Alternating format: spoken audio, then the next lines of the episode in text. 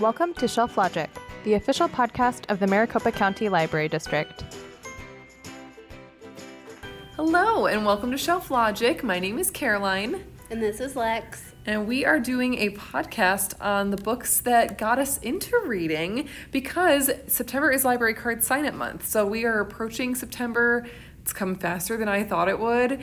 So we are going to be talking about the books that got us into reading when we were little guys and uh, the things that really gave us a, a passion for reading.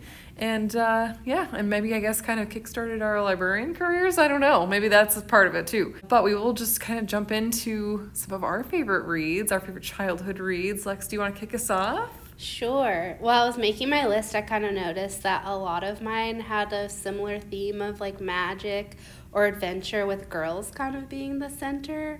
Um, and always like the little guy kind of coming out on top. And so the one that really was my favorite book, it still is my favorite book, is Matilda. Oh, I Um, love Matilda. And I love all of the author's books, um, Roald Dahl's books, but Matilda's my favorite. And then James and the Giant Peach and the BFG also. But I feel like they're adventurous and they're full of magic, and they are just like the little guy who gets to win or overcome something. Oh, I love that. The BFG is the only one. Well, I'm sure there are other Roald Dahl books I haven't read, but that's the only one of those three that I haven't read. Um, but I, I'm with you. I love Matilda. It's my favorite. I even have it tattooed. That's how much it means to me. Oh, It's my, it's my library book. That's a good one. Yep, that's a really good one. Yeah, I remember thinking as a kid, like having seen the movie and read the book, like, oh yeah, this is one of my favorites. Like, this is so good because Matilda is like just resourceful and doing it for herself. She's got no other option. And I also loved that she was a library kid, like always at the library, always checking out books. So, of course, relatable. My first, and I feel like this, if you've listened to the podcast before, uh, you probably already know this about me, and you're like, oh my gosh, you were obsessed. But I am. Um, I was a Dear America books girly. I gobbled those up. Um, if you've never read or heard of a Dear America book, they are like journal entry books, like an epistolary novel, and they're all different girls like throughout historical time periods, um, usually like big moments in history. So like the Civil War, the Revolutionary War, um, the labor rights movement is one of my favorite ones, and they they're usually between like 10 and 14 i would say is like the average age range. So i read them when i was like in late elementary school early middle school. So i think that like i could relate to that age um, so that was i just really loved those and of course and again if you've listened to the podcast you've heard me say it they came with a ribbon that you could use as a bookmark and there's something really magical about that to me They were pretty. they were pretty I wasn't really a historical fiction person, but I remember those, and they were pretty and like velvety covers. Mm-hmm. The covers were so good. Always had a ribbon. Um, they've like re reproduced those now as books, um, but they have made them paperback, which is fine, I guess. Like I prefer them in hardcover because they did have such nice covers.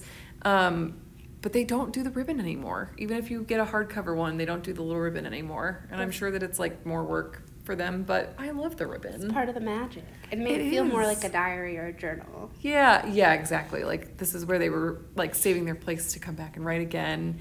Um, and they were cool too because they always had an epilogue. So even if you were only following this character through like the big historical moment in time, you also got to see like what happened to them after um, and as adults. And then there were always like cool pictures and historical notes at the end too, um, so that you could learn about like the actual historical event while the character was usually pretty close to it. It wasn't always perfectly accurate. Um, and then the pictures were always cool. I always love some good pictures in the back of a book. So I loved those. Those were like my obsession. I've been rereading them as an adult. I texted my dad to ask if I still had my collection. I couldn't remember if I had sold them as a kid, like wanting money and not wanting to like reread a book. Um, he's pretty sure they're all gone, which is heartbreaking. That was really dumb of me.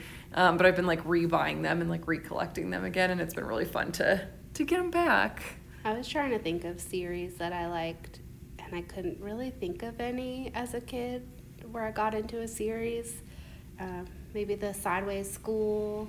Oh, those were fun. Is that what it was called? Yeah, Wayside School. Yeah, Wayside School. I liked those, but I didn't really do the Goosebumps. And Mm. I mean, American Girl Dolls was a series, I guess, because each doll had like twelve books. Yeah. But I I mostly did either standalones or I really liked certain authors. The other author I really liked was Katherine Paterson. She did um, Bridge to Terabithia is probably her most well known, but the one I loved was The Great Gilly Hopkins, and she was a girl in foster care. She kind of was labeled the bully, but she wasn't, and she kind of had to grow and show who she really was. And I liked Katherine Paterson's books a lot, and I feel like she dealt with a little bit more heavier subjects, but Mhm. in a way that was easy to understand for kids. Those are the only two that I can think of that she wrote. I can't think of the other ones. There's There's a couple more. yeah, there's one that's got like an animal in the title, and I can't remember what it's called. But Bridge to Terabithia was always the one that stuck with me. Will break your heart. Yes. It still breaks my heart. Yes.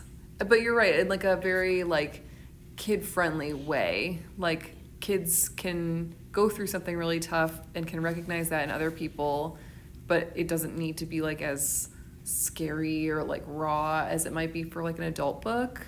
But she also didn't shy away from like, yeah, grief is really hard and really sad, or like being in foster care is really hard, or being misunderstood as a kid is really hard. Yeah, those are good ones.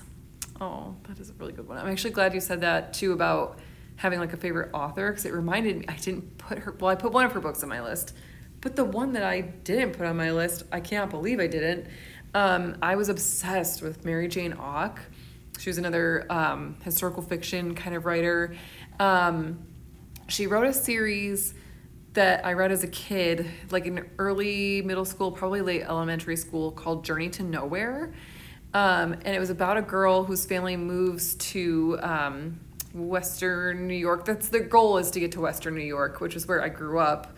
So of course, like that resonated with me right off the bat. They are like moving to New to New York from New Hampshire, I think. It's been a really long time since I read them, but it's a three book series, and um, in the middle of the second book, her family kind of gets stuck in like central, like upstate New York. Um, and her dad ends up working on like building the Erie Canal, and her and her brother like run around like their area and kind of like explore together. And one of the places they explore is an old fort. And as a kid, I was like, "Where is this old fort? Where do you think this is?" And my grandpa was super into like engaging me in reading, but also like helping me figure things out. So we like tried to figure out where they were building the Erie Canal, and we took like context clues from the story and figured out like where the fort might be. And it was a real fort. And we went on vacation one year, and like on the way, we were passing through that fort, like the area where the fort was. And my grandpa was like, "Guess where we're stopping?" We stopped at the fort, and I was just like, "Oh, this is from my book." it was like super magical. So it was really cool. It was like a fun way to like engage me in the story and like build that like world context for me. So that was really neat. Um, but the book that I put on my list that's by Mary Jane Auch is called Ashes of Roses. Um, and it's actually a teen book, but after reading those three books, the Journey to Nowhere books, I was like, I need more of this author's works. And so I read Ashes of Roses, and we have it in our teen section, but I was probably in like sixth or seventh grade. Um, and it's about the Triangle Shirtwaist Factory fire, and that's what kicked off my obsession, obsession with the Triangle Shirtwaist Factory. So that I mean, like, that is like a big piece of my life. It's very strange to think that like I read this author's books that were meant for my age, and then kind of hopped out of my age group just to read more by her, and uh, really found something that was incredibly formative to my life. I know we had said we were doing when we were like a little bit younger, but I had my honorable mentions of kind of when I grew out of the kids' books, and I put down The Giver and Perks of Being a Wallflower, which like The Giver was more middle school, and Perks of Being a Wallflower was more high school. But back to the Katherine Paterson, they still deal with those heavier topics, but are ones I've revisited a lot. So that's how I made my list is what have I revisited either as a kid, what did I read over and over and over, or as an adult that I went back to. And I always go back to The Giver. I love that book. Yeah, that's one I haven't. I don't think I've read The Giver, but I read Gathering Blue, which is like in that like world of The Giver, I think. But it's been a really long time since I read it, so I honestly don't even remember really what it's about. Another one I, it's funny because I was gonna say that um, you know you were saying like that you didn't really read series as a kid, and I didn't think I did, but apparently I did. I didn't think I was a series kid because I just don't like. I like a series that's ended so that I know I can like read through it all the way and get to like the end and like have resolution. Um, that's if you've listened to the podcast before, we talked a little bit last couple weeks ago. Don't quote me on that. Um, a few weeks ago about um, a series of unfortunate events, and they were only on like book six or seven when I was growing up. So I never got into them as a kid because I wanted them to be done. I just wanted to see like through to the end, and I just I was like, I'm not gonna wait for this to happen. Um, I forgot about Boxcar Children and Redwall. I liked I liked those two, but Redwall's one that wasn't finished, and then Mhm. I never finished it. But and Oh. Boxcar Children, I don't know if it ever finished or if it always just continued. Oh, I feel like there's like hundreds of those. Those are series, Babysitter's Club, Mhm. but I feel like Babysitter's Club is more getting on the older end of things. Yeah, it's been revamped now, Yeah, but definitely like I want to say like late '90s would have been like the last time that they made a, a new one in that series. The chapter books. Yeah. Mary Anne was always my favorite. She was the bookish one. Oh, of course. Of course. Yep. of course, the bookish ones. Did you ever read the Bailey School Kids? Yes. So the more we're talking, the more I'm like, oh, I did read series. I read this and I read that. Yeah, I liked things that you didn't necessarily have to read them in order. And I think that's why I liked Bailey School Kids because you could hop around and like as long as you knew the kids fairly well, you didn't really have to know. Like there wasn't any like continuing storyline really through like book 1, book 2. Like there it, there wasn't order like that.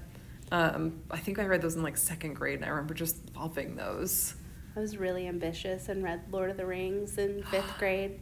Probably understood none of it, but I feel like that also helped me love reading. Is I learned young that my mom had read them to me first, and then I decided to read them on my own, and so I kind of understood. But it was exciting, like trying to figure things out on my own. And I think that's part of the best part of reading is getting to explore and learn on your own, and you can read things that are maybe a little bit more advanced, and it pushes you, especially if you are a reader. Yeah, I love that too. I don't think we talk enough about like age groups for books. Like, yeah, of course, there are going to be books that are not necessarily appropriate for age groups and they are not um, something that like kids might be interested in. But like, if you pick it up and it's interesting to you and you want to read it, like, just go for it. It's, yeah, it's like the way that we learn and it's the way that we like kind of push ourselves like outside of our boundary of like, this is what I know, this is what I love. I'm going to like try to leap beyond that and i think that's really fun um, i yeah there were so many books that i read like so young that i just they it probably wasn't the right time for me not necessarily like content wise but like it was just lengthy or there were going to be words that i didn't know. But it was fun to like i don't know like go ask your parents like what does this word mean? Or like grab a dictionary. That was my favorite my parents favorite thing to do was to be like i don't know grab the dictionary. My mom do, yeah. yeah When I, I think I said at the beginning, I liked fantasy a lot, and so that was had been read to me. So it was the next step into fantasy and the fantasy world. Um, And the movies probably would have been coming out around that time too. Yeah, they came out what 2000. Yeah, like 2000, 2001. that was probably part of it. Is I was like, I'm gonna read these and be prepared for the movie. I feel like a lot of the books on my list that got me into reading ended up becoming movies too. So they're still around in our culture and in what we talk about with books and getting kids to read.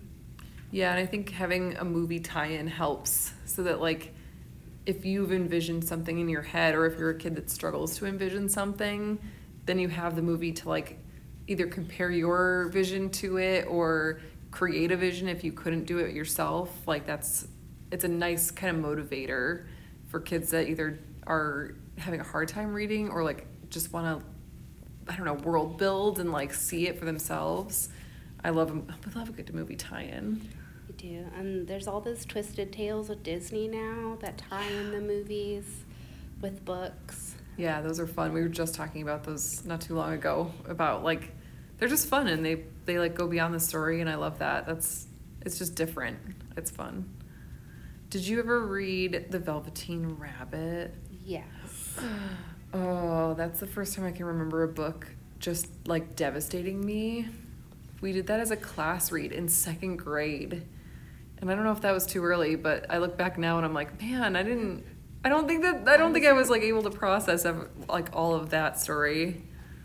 Not emotionally prepared. Yeah. Feel like Bridge to Terabithia is the first one I remember that I was not emotionally prepared for. Mhm. But you get- like it's so hard to say I wasn't ready because I still got it. Like it it still made sense to me and it still like made me sad, but I was just like, "Oh, I didn't know that things could make me sad like this. Like I thought that it was just like fights with my sister make you sad or like fights with a friend make you sad. And it's like, "Oh no, books and movies can make you really sad too." yeah, that was the first time I can remember being just like devastated by a book. But beyond being devastated, I think you have another movie tie-in, don't you? Yeah, so on, I so I have The Little Princess and The Secret Garden, which are both by the same author. They also both have movies, and I think those devastated me in a different way. Um, there's a quote in The Little Princess where she's like, "All girls are princesses, no matter what," because at the time she's like locked in an attic and she thinks she's an orphan and. I just kind of carried that everyone's a princess mentality um, because I don't think she means it in a you get whatever you want princess kind of way, but everyone has this like magical and kindness and can make anything out of nothing because that's what she has to do, even though she was a, a princess and now she thinks that she isn't. And the lady who's supposed to be watching her is just trying to diminish who she is as a person. So, like, that always stuck with me. And then with The Secret Garden, it's kind of the same kind of magical little girl who came from privilege and then she doesn't have that anymore and has to relearn. But I always liked those kind of princess, magical adventure books. Alice in Wonderland, Ella Enchanted, which is a Cinderella retelling, but in such a good way because it's not her just trying to find a prince or escape her like evil stepmother. She goes on an adventure to find herself again and like no longer be a liar because that was her curse. Um, but I think those ones devastated me in a good way and in an empowering way. Yeah, I agree. I loved Ella Enchanted as a kid, and I didn't realize as a kid that it was a Cinderella retelling. And I think that's like one of the beautiful things about Ella Enchanted is that you don't really know that it's a Cinderella. Like it's different enough, and it's got like enough of a different message that you don't quite realize it's a Cinderella story until like either you're older or you're told. Um, it took rereading it as an adult for me to be like, okay, I see the connections to where it's like Cinderella. Um, oh, and The Secret Garden I actually just reread this year as an adult. I had read, my school had all these little like abridged classics. I don't remember what they were called. They were in a, like a whole series of books, but they were like a page and then an illustration, and then the next page would be the same, like text and then an illustration. And so it was abridged versions of classic novels. And so I read The Secret Garden as a kid, but abridged, and I didn't realize that it was abridged. So I was like talking to people about like, oh, I've read The Secret Garden. I know everything about The Secret Garden. And people would say like, oh, do you like this part? And I'd be like, that does not happen in The Secret Garden. It's because I read an abridged version. Um, so rereading it as an adult, I really liked it, and I realized all the little details I lost as a kid not reading the full version. But I loved in that book that like it also recognizes like people's capacity to change and like growing and um, having an opportunity to like kind of step back and see like yeah like at the beginning of the book she's not a character that you love to be around and then she grows and learns and makes friends and starts to kind of i don't know like unlock that little piece of her that was always kind of reserved because she didn't have anybody that like really cared all that much about her so i really love i love that one too and i wanted a secret garden so bad I still want a secret garden. Right? Or when I see like archways, I'm like, is it a secret garden? is that for me Is it for me to go on an adventure? is it unkempt i'll fix it And on the flip side of like the more girl heavy books, there was um, The Castle in the Attic that I really liked. And it was a kid who goes on an adventure into another world. It's been so long since I've read it, but he gets to like go into his castle and so goes fun. into that world. I feel like they made a lot of those when we were kids. That just like other world, secret places. Yeah, yeah, just like engaging with like either your toys or like the little worlds that you build for yourself as a kid. Yeah, yeah, you're right.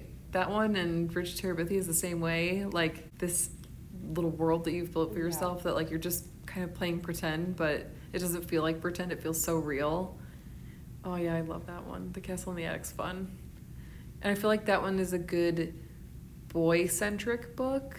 Um, I I noticed a lot, like thinking about the books that I loved, and of course, like I was a little girl, so like I was reading about little girls. Like I wasn't necessarily reaching for books with boy main characters, but there were a lot of like girl main characters in books, and it makes me happy to see like a nice balance now, or like we're getting closer to being balanced, where like boys can see themselves in books and like seek out like cool male characters in books and the same you know the opposite too they can also seek out like cool stories where the girl is the main character but they aren't necessarily like i'm a princess i'm you know like a traditionally girly role so they can really just get like the wide swath of books and i like i like that a lot i think we've come a long way since we were kids I noticed that too, so I was a little worried. I was like, uh, you see the statistics on like girls aren't as represented, and so I was trying to think of books, and a lot of mine were.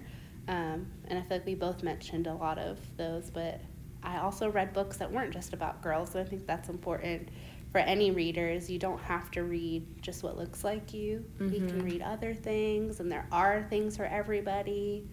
And sometimes by the same author, like Roald Dahl has Charlie and the Chocolate Factory and James and the Giant Peach, and then he also has Matilda. I'm trying to think of the witches i the guess witches, but it's a little boy in that one, but Yeah. still. Yeah, maybe Matilda is his only. I'm trying to think. I, I swear there's another one with a like girl main character, but it's escaping me. But yeah, very like. You know like a nice spread, um, and the Dear America books. It was fun because they also have uh, like a boy alternative called My Name Is America, which interesting now that I'm saying it out loud. Like the girls are writing to America, but the boys are America. Ooh. I didn't know that there was a, a counterpart. Yeah, my school library as a kid had a couple of the boy like alternative books, and but as a kid I remember thinking like, well, I'm not a boy, so I don't want to read about the boys. Um, I would be interested to read them now as an adult because they're the same format. They're still like a journal entry, but I never picked them up, so I have no idea how good they are or like if they would have been engaging to like boy readers at that age. Um, and it's cool because some of them are related. So I really should have read. There's a couple I should have read as a kid because it's like you read the sister's diary first, and then the brothers, and then there's like a second part to the sisters, and they kind of like tie into each other. So like the one I can remember specifically is a girl whose brother is going away to fight in the Revolutionary War. And so she writes about the Revolutionary War, and then it picks up in his diary where he's actually in the war, and then it picks up on hers again after the Revolutionary War has ended, and they're like establishing the United States. And like, she, I think they lived in Massachusetts, so like super at the heart of what would have been happening with the revolution. So it, interesting, but like I never bothered reading them because I just didn't. I just was not interested in reading books with boy characters as a kid, or as much as I am now, like as an adult. I don't know if I was. I think I just anything that had that fantasy element to it. I was like, I will read it. Um, we mentioned Redwall. I mean, that's a mouse, Mhm. so it was like animal characters and magic too. Um, I think it's interesting. You, you kind of veered towards the historical fiction, and I was more into the fantasy. Um, but we still are here in the same place as librarians and love reading, and it shows it doesn't matter what you like to read, that it still is good reading and exciting. And there's so much out there for everybody. Yeah, which is a great segue into Library Card Sign Up Month. If you don't have a library card, if you're listening to the podcast and you have never been into our libraries or you don't have a card with us, if you live in Maricopa County, it's totally free. So you should pop in and get signed up for a card. Um, we have all the books that we've talked about and so, so many more. So definitely uh, worthwhile to have a library card. Um, if you have a card, if you're a an avid listener to the Shelf Logic podcast and you have a library card and you're in here all the time, but you have a friend who is still using Audible, convince them that it's time to get a library card. It's such an important thing for us to all have access to the library and be able to check things out for free. Um, and you know we don't have a lot of things here that are completely free anymore like in this world. So if you could get a library card and you can get things for free why wouldn't you? Do you have any closing thoughts on library cards or on reading? Um, no, I mean, looking at on my list and just thinking everything we talked about, I'm 90% sure that all of these were checked out at the library at some point, either my school library or my public library. And then when I was able, if it was something I really liked, I would go buy it. But just to have that chance to try something first at a no cost, zero like risk like yeah, no zero, risk. no risk, um, and really kind of explore what you like before you commit to something. Because there, like I said, there's so many different kinds of books, and you don't know what you like until you start reading them and find what you like to get you hooked. Yep, so true. Yeah, you do not have to commit to a library book if you start it and it's not for you. You just return it, no harm, no foul. Or if you're like me, you slug through it and hate every second of it and finish it anyway because I'm a completionist and I can't give up on a book if I even if I don't like it. Well, thank you so much, Lex. This has been fun. This is your first podcast, so first podcast. yeah, so welcome to the podcast life. We love to chat books and we would love to hear some of the books that have gotten you interested in reading. Feel free to reach out to us on Facebook or if you see us in the library, stop by, let us know that you listened and what books got you into reading, what really started your passion for reading. Um, and we just we hope to see you in the library in September to get signed up for a card and enjoy everything we have to offer. This has been Caroline, And Lex. and we will see you next time. Bye. Thank you for listening to Shelf Logic. Make sure to hit subscribe and share this podcast with your friends. Follow us on social media where we are at MCLDAZ.